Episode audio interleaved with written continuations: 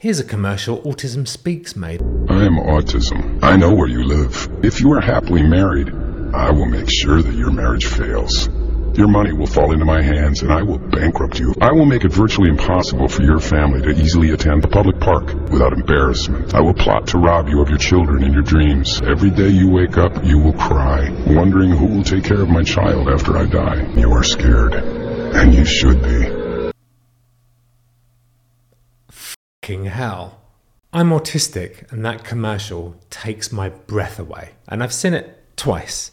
I can't. I watched it once, and I had I shared it, and then they came after me, and a load of like little soldiers who are affiliated with Autism Speaks also came after me. All these hate comments, and I would click on the profile, and it was like member of Autism Speaks.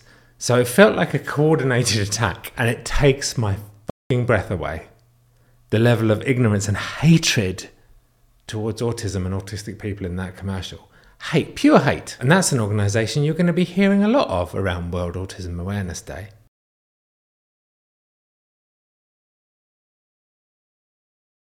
I want to make a video about how I'm against World Autism Awareness Day. I'm autistic. Um, I, my official diagnosis is level two autistic, which is quite autistic. I know we don't talk about levels these days, but that was my diagnosis right in the middle. So, quite autistic. My son was diagnosed severely autistic. So, I've got skin in the game on this subject. I think it's like really perfectly summed up by this TikTok. Since I was close and able, I jumped up on the coffee table. You said you should kill that. I said, I'm no, fuck that. You said, come on, be a man. What? Shit like this brings the movement down. Everyone's a feminist until there is a spider around. And Chloe's a great autistic influencer, actually autistic influencer to follow on TikTok. You see how actually autistic people are against horrible organizations like Autism Speaks, who rear their ugly head this time of year, big time, raising money. There's no autistic people on the board of Autism Speaks. They're all neurotypicals, and they feel like they speak for autistic people. I'm also, while we're here, totally 100% against ABA, which I think is like dog training for kids. It was invented by the same guy that invented gay conversion therapy. What a lovely man, Ivar Lovaas. He used the same techniques for gay conversion therapy to use on autistic kids, kids, to convert them out of being autistic. They used to use electroshock therapy, let therapy, electroshock punishment in that practice until fairly recently. It's awful, and in my opinion, you should steer clear of it. I saw two sessions of ABA. Apparently, one of them was by a world renowned expert. Ho- horrible just oh, filling the kid with overstimulation and obviously it's so unnatural so unnatural like reward punishment reward punishment or they say like take away your attention which is punishment so the amount of actually autistic adults that have had PTSD from ABA is crazy. Go and check it out. Check out the hashtag actually autistic on uh, on TikTok. I agree with Chloe. It's not autism awareness we need, it's autism acceptance. We need to accept all different neurotypes. I'm completely out there as a guy you you know my content i get incredibly excited about all different things and i'm, I'm quite full on and i'm i'm a lot um, but then there's other people that are very bookish and very mellow and very you know, together. We need all types. We need all these types. And I'm really starting to realize ever since I accepted Alfie, not was aware of him, accepted him, and let him lead the way with what we do. It's been night and day. We need autism acceptance, not autism awareness. Um, so, yeah, I just wanted to get that little rant out of the way because it is World Autism Awareness Day, which I'm against um, should be World Autism Acceptance Day. So, having said that, I wanted to uh, introduce today um, the first of. I did three interviews around autism with people on the spectrum that are really interesting. I wanted to start with uh, the Aspie World, which is Daniel Jones, who's a friend at this point. We've uh, we talk now and again, and I've been on his podcast. He's been on mine, and um, he's a lovely guy. And uh, he's really trying to do good things out there for the autistic community. So uh, check this out with Daniel Jones, the Aspie World. I want to welcome today Daniel Jones, aka the Aspie World, an authority, I would say, on authority. I'm going to say on all, you make some incredible content about autism and Excellent. you know the things that different people you know different struggles people have and it's it's really informative stuff i love your your instagram and your Thank you, youtube Appreciate it. yeah it's really good and so how did you how did you get into this how did you get started Really funny, actually. Like it's a really, it's really interesting story. I mean, I won't, I won't bore you with a long, long version, but I'll give you like kind of like the the, the shortened version of it. But um, I kind of got into it by accident. But I was diagnosed. I was diagnosed with Asperger's syndrome in 2013, right? So I was 26 years old, and I've been bumbling around in the dark and, until then. Um, but my parents, and the only reason, the only reason that I have a late diagnosis is because I live I live in North Wales, which is like the back end of nowhere. But back in the 80s and the 90s, it was really difficult to find anybody who was a professional who could diagnose autism, right? Especially like this far up into like the northern part of the UK. So um so it kind of went under the radar. But I was diagnosed in 2013. And so the first thing I did is I came home and I knew nothing about autism, right? So I was like, you know, go on the old Google. Um, and I was like, well, I'm dyslexic as well. So I couldn't really read much. So, oh, buggery. So I went onto YouTube and typed in, you know, Asperger's syndrome, ADHD, and I couldn't find anything good on there. You know, it was all very quite depressing and dark. And Yeah. it was just a handful of videos, really badly, bad quality videos. And I thought, oh God, I can see so much better if I just, you know, if I put my mind to it. And I thought, well, I've had 26 years of, you know, not knowing that I had Asperger's syndrome, or, you know, not knowing that I was on the autism spectrum. So maybe I've got some value to offer people and I can make a, a better video at least than some of these geezers that got some videos up. So, so that's what I did. I put, a, I put one video out. It was the first video to go over a million views as well on my channel, but I put that video out and, and I, le- I just left it. I didn't really do anything with it. And I was in, um, I was in Dublin and my girlfriend, um, bless her, we're still together now. So she, she was, um, uh, we'd only been dating a few, a f- uh, maybe a year or two, and she was like, "Oh, really getting into YouTube," and it was back in the day. So you know, 2013 YouTube was kind of pretty raw, you know, Right, and yeah. um, and uh, we, it- there was a meet and greet for a couple of YouTubers who are daily vloggers in Ireland. So I thought, you know, we live on Anglesey. Ireland's just literally, you know, a hop on a ferry. So Yeah. we went to Ireland for the day, went to the ferry. And uh, so she was downstairs in this. We went to this club, and it was like downstairs. It was like a big meet and greet, and upstairs was just like a bar, and it was kind of closed, but you could go up there and chill out. So I was like, "Do you know, what? meeting all these people is not for me. So I'm just going to go to the bar and chill out. So I sat upstairs, and the husband from the Daily Vloggers, and his name is Benji Travis. Actually, he's um he runs a channel called uh, Think Media with a guy called uh no Yeah. oh yeah Think Media. Sean Cannell runs Think Media. Sorry, and Benji and Sean run Video Influencers, which is a uh they, they it's the whole thing. They teach people how to be YouTubers.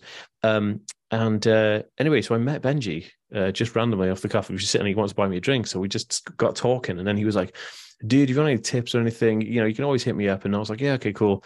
Uh, and uh, and basically, what happened was I checked my YouTube account and I had so many people just asking, "Hey, can you make more videos? I relate to you so much, and you're, you know, my son's like you, or I'm like you, and blah blah blah." And I was like, "Okay, I'll put some more videos out." So I just literally just chucked a bunch of videos out, um, and uh, I got some mentorship from Benji, um, and then I won an award from YouTube uh, called the Next Up Award. Have you heard of that? wow Yeah, that was kind of cool. And uh, so basically, they YouTube find channels between 10,000 and 100,000 subscribers. And then they they take them down to the YouTube HQ and they kind of supercharge you for a week. They teach you all this kind of rubbish and how to do all this, that, and the other. Then they give you some money. I think I got about two grand from YouTube to go and buy some gear because all my stuff was like, you know, using an iPhone and a bloody right um, you know, I didn't even have a proper mic or anything like that. You know, it was just it was all rubbish. Um, so yeah, so YouTube kind of supercharged my channel a little bit, and then I was like, wow, I just I literally just finished a degree in chemistry, and I thought, well, what am I going to do now? And so I just went full pelt to just putting videos on YouTube, and kind of like it just grew from there, really. So it's kind of like Wow. accidentally stumbled into it. so uh, when you got that that uh, that award what year was that Uh, the award was 2017, so Oh, it was wow. next So- step, yeah, 2017, yeah. So yeah, I mean that's 2013 is like a. I imagine YouTube was very different then. Mate, it was like it was like the Jurassic period. You know what I mean? I mean, you couldn't even it, it, it was it, you just about started to allow monetization uh, you know and you had to have at least i think the biggest I think some of the biggest influencers had like sixty thousand subscribers at that point. You know, there was no, no nobody was like mega, mega, mega big, um, and and I was really intrigued by it because it was all kind of a bit of a hush hush how people kind of got money. Nobody really wanted to open the, the gates to the club because it was kind of VIP, right. right? But Benji was like, yeah, you know, you hook up AdSense and you just like check a bunch of videos out and you see which ones stick and you do this. And and I was like, okay, but I was like, I've already got a videos, you know, doing super well, you know, 20,000 views. He's like, oh, holy smokes. So it was really good. Yeah. Um, but yeah, YouTube YouTube was a different thing back then. I mean, it, it, I mean, it constantly changes, but the principle of YouTube stayed the same. I think the the the needs of the audience have changed, though. That's the difference. Yeah, it's become way bigger. So, what was your? Why did you get diagnosed? What What was the process of you deciding to venture into that? Yeah, super interesting. It's a good question, actually. Um, uh, considering I knew nothing about autism previously, mm-hmm. um, what what had happened is I was um, I mean, forever, my parents knew there was like something up, you know. So would, they would take me to all these kind of doctors when I was growing up, and I was kind of like in the special education unit in in my primary school, and then in high school, uh, you know, I had really poor attendance and was struggling really, really bad. So my parents, I was in and out of doctor surgeries, talking to different kind of psychs, and it was all kind of crazy because none of them could really put their finger on it. It was short-term memory loss, or I don't know, you know and then um, I just kind of accepted that I was a bit of a freak. I was just like, "That's me." I mean, but you know, I found solace. Actually, I was a I'm a multi musician, so I I started playing music in high school, and that's how I kind of like I just did that every day. I came home and I just learned to play every instrument I could get my hands on, really, um, and play music. And so it kind of like that kind of took it was a, like a hyper obsession at the time. So I just kind of did that, and I just accepted I was a bit of a freak and locked myself away and just did music for years. And then um, the pinnacle point came to I could never stay in one job. You see, like every time I would get to a job, I'd start getting like super right. depressed. And uh, actually, I tell a lie. I was a I was a bass player for um, the Elvis tribute band in, in the UK, the biggest one, and I was I was on two hundred quid a night when I was sixteen, right, playing bass in front of thousands thousands of people. I did the Mathew Street Festival in Liverpool. I don't know if you remember that. It was a great big wow, festival in Liverpool. Yeah, it was like four million people watching on TV, and it was like twelve thousand live, and it was a great, it was a great event, um, and I loved it. I was in my element, you know. But then um, I was kicked out of that band because um, I fluffed up on one gig because it was the day before my driving test, and I was really nervous. And so the manager right. was like, "Yeah, you're out of the band." I was like, "Oh shit!" So I lost like a really good job, um, and then every job I had other than that was more conventional. I was kind of like, oh, did a bit of office work, did a bit of this. But then if I'd stay there too long, I started get my my mental health would just kind of really decrease, and then I couldn't do like phone, uh, you know, like hot desking and stuff. It was just a mad mess. So I kept jumping jobs. I get right. to this one job, and it was about I don't know, 15 people in the whole company. And I was like, yeah, cool, this is cool. And then they were like, dude, we'll hire you because they were making multimedia packages for um, car dealerships. And I was like, yeah, I can code, you know, simple, like, it was just like really simple codes like HTML, HTML5, stuff like that, bit of PHP, nothing crazy. Um, and then uh, I was like self taught as well. So I was like, yeah, I'll do it and then I did a bit of graphics there. But what happened was I'd sat in the same place for two years, right? In the same same kind of chair, same office. But the company expanded overnight to like a 200 person company and they had to move offices. So I was away on, uh, on annual leave. I was I was in Liverpool on, on a bit of a holiday. And uh, I come back to to North Wales, come to back to the office, and my desk had moved. Like they moved everything without asking me, and I freaked out. Like I just couldn't, and I was like hyperventilating, a mega meltdown in the office, and it was completely just like, you know, no one had ever seen this. And then they had to like kind of usher me into a room and close the door, and like, you okay? And it was a big old thing. And then, uh, yeah, it really rocked me to my core. It was the biggest meltdown I've ever had. And um, and then so I had to take some time off and whilst I was on time off, I had to go through some therapy because obviously my employer was like, look, if you're going to come back to the office, we need to make sure you're okay. Right. And so whilst I was on therapy, it's really funny. My partner was, she was doing a degree in childhood studies and development in autism. And her mother is a mental health nurse. So her mother kept asking me if I was on the spectrum, and I had no idea. So I was like, I have no idea. No, I'm not. You know, I don't, I don't know what that means, but I'm definitely not because I knew, I know what it means. Yeah. And then it kind of all came to like the pinnacle where my therapist was like, well, we're going to have to, you know, assess you further and refer you to a different unit. And then my girlfriend was like, I think you should get ch- checked out because I'm learning about this right now in children, and you definitely fit this bill quite excessively, especially with, wow. you know, knowing my history. And then, yeah, it kind of just went like that. And then I just went through the process and, you know, I did those like three kind of those three interviews and those little tests that they yeah. make you do. And then, and then, yeah, I came out the other side and like, oh, it's Asperger's syndrome with ADHD and OCD. I thought, oh, what the fuck? You know, like, what is this? Wow. Like, you know what I mean? And so, yeah, it was, it was, it was wild. It was absolutely wild. Wow. And you, you, it was a complete shock. You didn't suspect it yourself. No, no, because like the whole time, like um, the whole time, I was like, well, I'm I'm fine. Everyone else is a bit weird, right? You know what I mean? And then Yeah. like people, and I had I had huge issues with like you know maintaining like really good friendships with people. I had like maybe like one friend I could keep, but I've never had a really good friend. And I was like, oh, maybe just I'm not that person to have friends. And um and and I just liked I, I was just a bit of a weird kid, you know, you know, or a weird young man, and and I kind of just felt like that was just me, you know, a bit bit eccentric and whatever, you know, Yeah. like spaceships and building stuff. So, but yeah, and I, I never really suspected because I didn't know what what it was. Um, I did think that I was. I thought I was mentally ill for a while. I thought, oh my god, maybe I'm schizophrenic or something, or you know, or narcissistic or something Yeah. um, because I had some some issues in in in, in technical college and I had to go see a therapist and stuff. And my brother and sister, um, because I get hyper focused on stuff, I was I, one of my biggest um, special interests is Mm. the 9-11 uh, catastrophe in America. Oh, wow. unfortunately, I know very morbid, right? I know. I even did when I was doing my degree in chemistry, we did um, we did academic posters and, and you display kind of findings of, of results. And I did one on the soil of of the, of ground zero, and we, we found uh, particles of nanothermite in the soil. You might have, might have heard of the study, um, which is a military grade of, of explosive in the soil. So we opened up a bunch of questions, and that actually won first prize. I had to go to a science symposium and, and, and display this. Anyway, regardless of that, because we're getting off topic, my brother and sister were so like, well, you know, Dan's obsessed with 9 11. He's just talking about it all the time and all this kind of stuff. They're trying to get me com- uh, committed to a hospital. Like, they were like, you know, he, there's obviously something going on and they didn't know, you know. So, yeah, it was a, it was a turbulent time, I guess, you know, that transition Yeah. from, from like teenager to young adult to being kind of like full blown adult, you know, it was difficult. Yeah, I heard that um, in the old days they they used to classify autism as infant schizophrenia. They thought they were linked, like you know, pre sixties.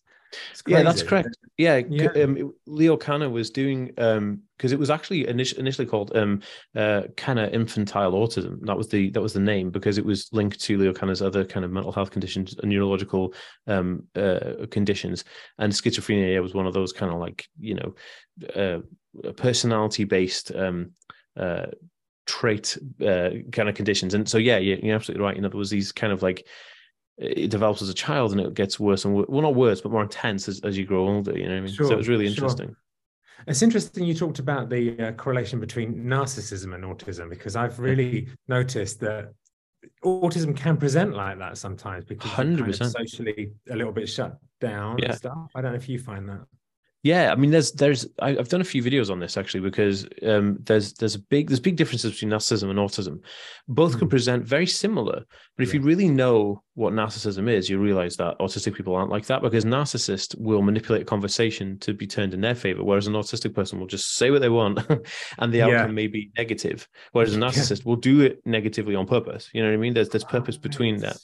So like as a yeah, like an like an uh, an autistic person will have a meltdown or, or an emotional outburst because they don't know how to control their feelings, whereas a narcissist would manipulate a situation to create an emotional outburst to create feelings from other people.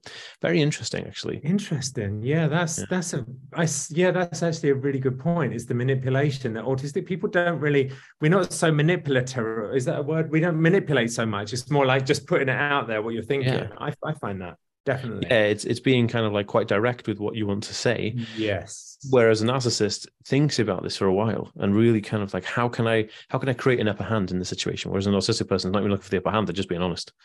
Yeah. You know what I mean? Yeah. So one of the questions I get a hell of a lot of is um people messaging me saying, What advice can you give me now my child's just been diagnosed with autism? What what advice would you give people? What's your what would be your main points of advice for someone who's just had their child um diagnosed? Well, the first thing I'd say to parents is like, look, you're doing a great job. Your child is surviving, and you are happy enough to keep surviving. So you're doing a good job. You know what I mean? Like nothing, nothing tragic has happened. You're doing a great job. The other thing is that when when parents get this diagnosis, what tends to happen is you go to a clinic or some kind of like hospital kind of representation building, and they sit you know, say, "Child has an autism spectrum disorder." It's all very official, very you know Yeah. papers and. uh, uh, But the thing is, nobody ever goes to a hospital for good news. you know what I mean? That's true. So when you when you go into a clinic or a hospital, you kind of feel like, oh, they're going to tell me something now, and they give you this kind of label in a way of saying there's something wrong. When there isn't really anything wrong. It's just this is how it's categorized. And so you, you leave feeling with a feeling of there's something wrong. I need to change what I'm doing. But the hmm. thing is, you've been doing so well up until this point. You know, your kid is surviving, kid is thriving. Yes, there's bits that you can improve, but there's no drastic change that needs to happen. Don't feel like you're lost. This is the biggest thing. It's kind of like parents have this feeling of like they've been chucked out into the middle of the ocean with no rubber dinghy, and you haven't to paddle water. You know, where am I going from here? It's a big open water. But no, you've been you've been cruising in a, in a speedboat all this time. The doctor's just given you a, a name for the speedboat. You just go, okay, well, now I know a name for it. What can I do to improve it? What can I do to improve this condition? And so I would say, parents, don't panic Mhm. take you know take a step back um uh, just understand the terminology that you've been given and then assess the situation of needs so this is another thing parents think like okay my kids you know on the autism spectrum what do i need to do now? I need to invest in sensory lights and all this kind of stuff and i need to do all this kind of crap. Well maybe not you know? You need to assess the, the what what is your child struggling with? Label the top five things that you find struggles with. Then look for a solution to those five struggles because that's where you need to start. And once you kind of you know so first one oh it doesn't like going to the grocery stores. Okay don't take them to the grocery stores Right. okay you know what i mean like it's very simple things Yeah. but because but because until you have this label parents feel like the kids might be just being awkward or you're just kind of like oh come on you know everybody does it and so Right. it, it's such a it's such an interesting uh, time or transition um, and parents always beat themselves up for it and i think like you know parents get such a backhand slap from the community you know you, you're just an autism mother you don't know and it's like just Right. you know what i mean like but they're living it day in day out you know they're they're they're struggling you know to help and they're doing a, great job. So i also think parents it's a tiff it's a look you know yourself. You know you're a father i'm a father. Being a father being a parent is a difficult job as it is or a Mhm. challenging job. It's not difficult it's challenging right? But being uh, you know challenging it is already. If you add in you know autism on top of that and you've just had that diagnosis then it rocks the boat a little bit and you kind of feel a bit like oh god am i doing the right thing? And i say well yeah, Yeah. of course. Um and so yeah that's how i would that's how i would attack it. I would say look look for your top five um uh, issues and, and go through each one one by one and then once that they're done then you look for the next things that are happening like uh, looking for um, uh, meltdown triggers, looking for um, change triggers, like all the things that could potentially trigger. You you just go through those and say, okay, well, we'll eliminate that. We'll get rid of this, and and it's just it's a way of making the life a life more comfortable physically Mm. for a person who's experiencing a, a world different to you. You know, that's that's what the device I'll give to parents. Yeah, that's really good. I, I really like that. It's the sort of practical steps. Now, another thing I get a lot of is people, especially in the UK, saying it's incredibly difficult to get the diagnosis. Yeah. How did you go about that? Well, for a start, it was 2013, so it was a, a different time. You know, Right. um, before you know pre-COVID nineteen, it was about a year waiting list. I think it was roughly about that between I don't know eight months and a year, uh, and that was because what was happening is with the work that you know myself and other advocates are doing online as influencers, we were raising the profile of this and ra- raising the um uh, raising the awareness of it. And and then people were kind of going oh shoot that actually sounds like, like my kid. And so maybe i'll take them to the so so of course everything kind of increased in the volumes of people wanting to go and have assessments done um so which is a good thing and a bad thing. Um i think the popularity of being online and doing all those things and getting millions of views kind of rushed people to those sooner rather than drip feed it out right? So the, the capacity kind of increased for those specifics um which is crazy thinking that you know we managed to kind of really influence heavily on that. And then the second thing is um uh the uk government um have been uh using um austerity measures to cut back on on um on public spending. And they've been kind of taking away funding for, for certain subsects and because autism is kind of like a small one um you know it's only one in a hundred people whereas like you know there's bigger fish to fry in the nhs so they kind of just take take the funding away and they close down departments and then they all have to move to one department rather than having five. And then so that one department's overrun and the volumes increased. It was just crazy. So then after covid because everything had to stop i mean it's gone up to something ridiculous. I think it's like uh three years i think or something like that. Um so it is di- it's difficult to have that access. Um i mean if you went private i mean you're looking at spending three grand you know and and, it, and in the states it's like five to seven grand i guess privately or whatever you know it depends what because insurance don't really cover it because it's a Right. neurological condition right? It's Yeah. not like it's not your your typical family kind of you know doctor or physician like it's going to see you it's going to be a specialist. So it's, it's a bit difficult. Um which is actually i'm on a I'm, I'm, I'm, I would say I'm about 20% of the way through creating a company which we can offer autism diagnosis online for less than a thousand bucks for adults and Oh, less wow. than less than 500 bucks for, for children. Yeah. And it's all done through Zoom and it's all kind of like compliant with, with the reg- regulations and it's completely, you know, it's, it's recognizable. But yeah, we're, we're really, we're trying to do that. And we're actually opening up a scholarship as well where say you're extremely poverty stricken and you're desperate for this diagnosis because you need it to access help and support uh, we can actually get that funded as well. So uh, we can do a, you know a certain quarter of people per, per month. Um, so it's really cool. We, I've got loads of cool plans. That's kind of one of my big, big things. That's great. Well, that actually leads me on to my last question, which was what's next for your channel? What's next for the Ask Aspie world? What's on the agenda?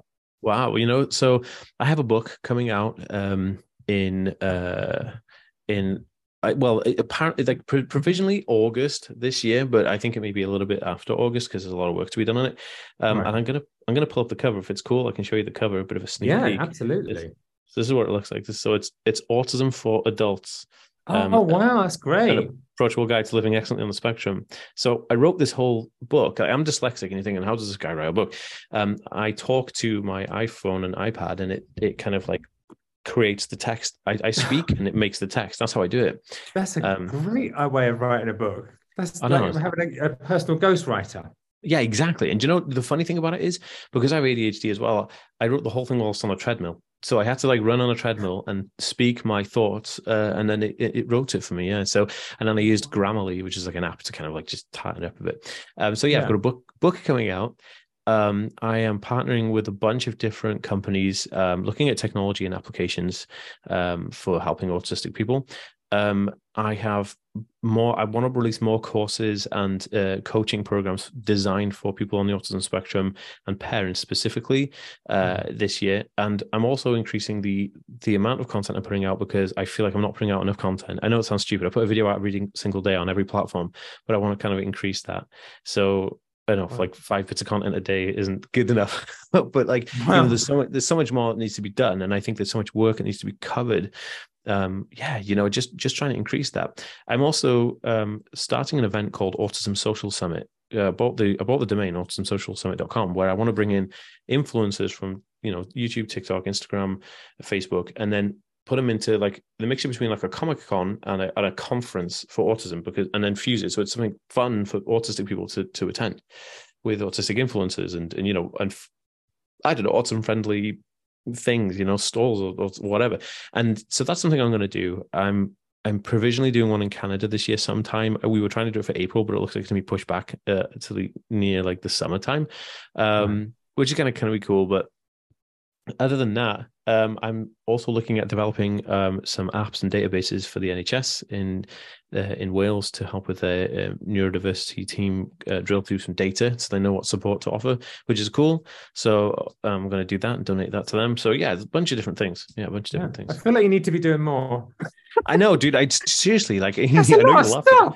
I know, but dude, I honestly like this stuff keeps me awake at night. I like, do you know? Uh, let me tell you. Let me tell you. I'll let you in on something. I haven't really said this publicly until this year. I started talking more openly about it. But my biggest goal in life, right, is to create a billion dollar company so that I can go to a multi-billion dollar company so I can go to the US and set up my own healthcare clinics for free so I can start treating people in the US for free because access to healthcare sucks in the US if unless you're above a certain pay grade right and it, it's a privilege you know that that's denied to many like you, it should not be something you have to pay for it's a human right right so i'm like super into this so like i'm going to plow all my money into opening up healthcare clinics in the us um Wow. and i'm going and it's yeah and it, I know how to do it. I've got it all planned out, and so yeah. And this is like so like it's kind of like my roadmap. You know, how do I do it? I want you to accumulate wealth and capital to then put into this project. So um, it sounds crazy and wild, but like you know, Elon Musk sending people it. to Mars, so why not? You know. Right. Yeah. Crazy Mile is always good because, like, the, the, all- the best ideas start off as the most crazy ones, I feel like. And that doesn't sound too Exactly. crazy. That sounds like you could do it. Yeah, definitely. I mean, like it's going to start off small. It's going to be a big project, but like you know, you you open a clinic in one town and then the next town and then the next town. You keep going, keep going. You know, if we can open up McDonald's on the corner of every flipping high street up and down the US, pretty sure we can open up a clinic and offer like literally free healthcare. That's amazing. What a what a great goal. Yeah, dude. I'd, I'd like honestly, like I've always wanted. I've had this like I don't know. It's inherent like urge. Like it almost makes me feel sick. I get compelled. I wake up in the middle of the night worrying about people not being able to access healthcare. It's, it's crazy, right? Mm. And I'm always like, I need to do something that's like big, big, big. You know, like I always thinking about bigger, bigger, bigger. And it's not for personal gain. I couldn't give a shit if my name was on it at all. I just want these people to be helped. You know. Wow, I love Yeah. that. Thanks, man. I love that. That's yeah, that's such a such a worthy thing to do because like yeah, healthcare in the US is is so tricky for people to get if you if you don't have the health insurance you can't afford it you're completely fucked mm, Yeah, you're knackered. And that's the thing. Like, you know, um, if you got pre-existing condition and try and get and you don't even know it's an underlying health condition, you go for a medical before applying for insurance, and they say, Oh no, you've got an underlying diabetes or cancer, you're completely fucked. Like, how, how are you supposed to do that? And, it, and Yeah. it, it's you know, who and, and it, oh, do you know it it's the only developed nation in the world that does not offer universal healthcare. And it's Right. completely bonkers. Like it's absolutely Yeah. bonkers. So, So, so you're the- going to be coming out here more to to set that up eventually I- Yeah, I will. That's exactly what I'm going to do, and and I'm gonna yeah. It's so so. There's so many things. I mean, we start small. We start small, helping people. We create capital, and we create capital. We create um, uh, automatic funding streams for through different means, and we scale those funding streams, and we plow that money into paying uh, medical staff to you know. And the thing is, when you're when you're running universal healthcare, you know, you're not looking for staff who are looking for like a million dollars a year to to run hmm. a surgery. You know, you're looking at modest people taking a home like a you know fifty grand a year. You know, that's the difference. You're looking at people who want to do it because they want to help people, not because they want to make money, right? yeah that's So it's well, it's very economically achievable because you have the right people involved then, and the right people investing in it will give you the best care, right? Yeah, absolutely. Well, I mean, that's a that's a I love that. That's a great inspirational message to end on. So Great. Thank you so much. This was so amazing. My pleasure. And next time you're out here, when are you coming out next? Uh, soon, probably. I was supposed to be out for VidCon, but they haven't given me the call yet. so I'm Oh. just like, come on, VidCon, give me the call, give me a ticket. Because they normally do VidCon, one- give him an invite now. Ah, no, yeah, come on, VidCon. They normally do. I spoke at VidCon. I put I put the first ever neurodiverse panel talk in VidCon in 2019. First ever one I've ever done. It was me, um, you know, um, Katie uh, or Kati. She's the uh, psychologist, online psychologist. Um, yeah, yeah, she got blonde hair. She lives in LA. yeah. Yeah, she did that stuff with Shane Dawson. So it was me, Kati, um, How to ADHD, um, Jess from How to ADHD, and um, Yeah. there was another. Oh, oh, Jarvis Johnson. Do you know Jarvis? I know the name. Like I a- think. Yeah, he's such a funny dude. Anyway, he's got ADHD, so we put on this panel, and it was packed, and they haven't done one since. So I'm like, "Come on, Hank! Like, give me the call, bro. I just need my little speaker tag, and I'll be good to go." But there yeah, you go. But we'll That's put true. it out in the universe, and hopefully it will happen. thanks, man. I appreciate it. Thanks so much. I really appreciate it, and let's speak soon.